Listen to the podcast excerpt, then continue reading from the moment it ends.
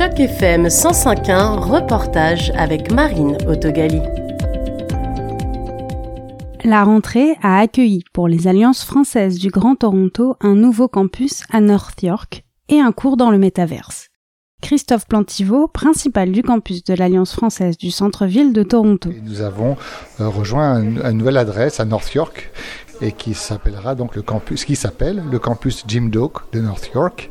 Et on fait nos journées portes ouvertes dans des bâtiments qui sentent encore la moquette et la peinture fraîche.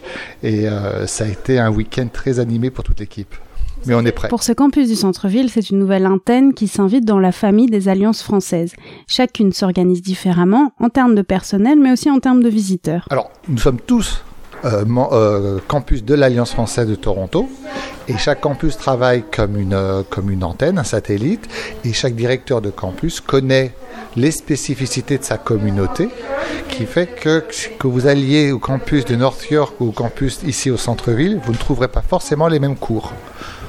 On a, une, communauté à North York, beaucoup de Canadiens originaires d'Asie, de Russie et d'Iran, et qui sont très sensibles à la réussite à travers la pratique du français, la réussite scolaire. Donc on a beau, ce sont des campus qui ont beaucoup d'enfants chose qu'on n'a pas forcément en centre-ville. Ce sont des campus où on travaille beaucoup sur des programmes du curriculum de l'Ontario, notamment avec le programme du baccalauréat international. Donc on a des programmes de français, dans, ce campus de North York qui est proposé pour les élèves qui suivent le baccalauréat international.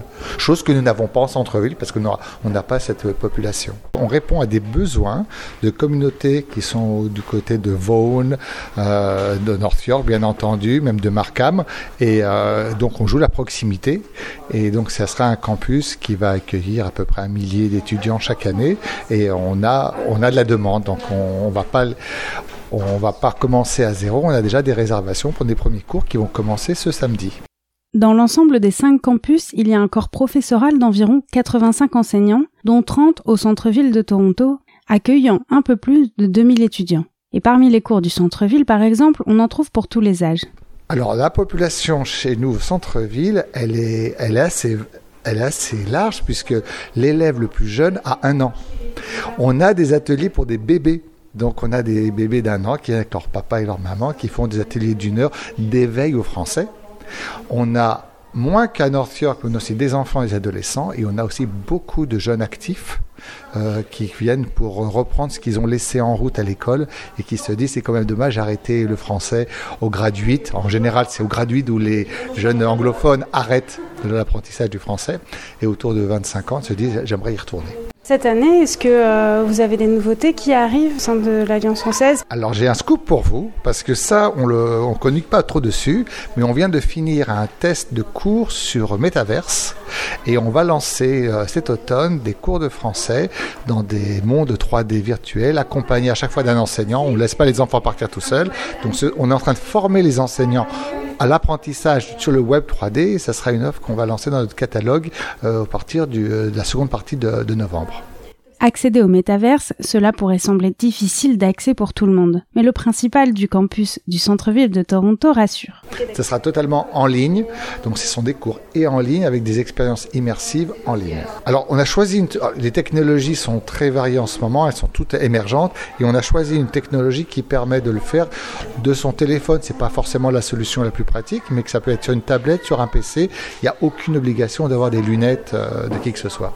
Si les journées portes ouvertes sont l'occasion de découvrir ces nouveaux programmes ou encore de connaître la saison culturelle qui arrive sur le site de Spadina qui possède un théâtre, c'est aussi le moment de rencontre avec les francophiles que chérit Christophe Plantivo.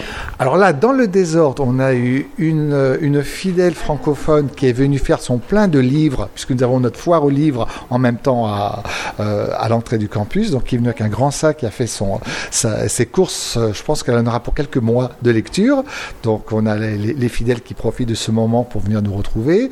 On a eu deux ou trois mamans qui sont venues avec leurs enfants en disant on voudrait faire évaluer notre enfant, oui il en est avec son français. Et puis, on a aussi des, francophones qui viennent pour prendre simplement la brochure du programme culturel. Mais c'est un moment de rencontre. Et parmi les visiteuses venues pour chercher des livres, il y a tous les âges. Je m'appelle Nova. Moi, j'appelle Terra. Moi, j'ai 8 ans. Moi, j'ai 11 ans. Euh, je veux apprendre plus de français. Moi, je veux euh, avoir une La marier le français. Oui, apprendre beaucoup, beaucoup de français pour euh, aller en France et parler avec des personnes. Et vous parlez déjà très bien français, vous avez appris où? À l'école. À, à l'école au Canada?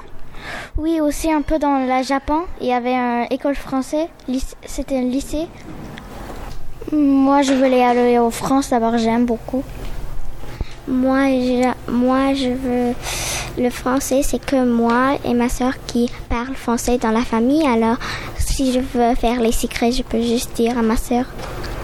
Et vous avez quoi? Tu peux me parler de ce que tu as dans la main? Euh, On a des livres qu'on veut lire quand on retourne à la maison pour euh, lire, euh, pour avoir une bonne, un bon, un bon niveau pour lire les livres. Alors, on a choisi des grands livres. À suivre donc la puissance du métaverse face aux grands livres. C'était un reportage de Marine dans le cadre d'initiative journalisme local pour Choc FM 105.1.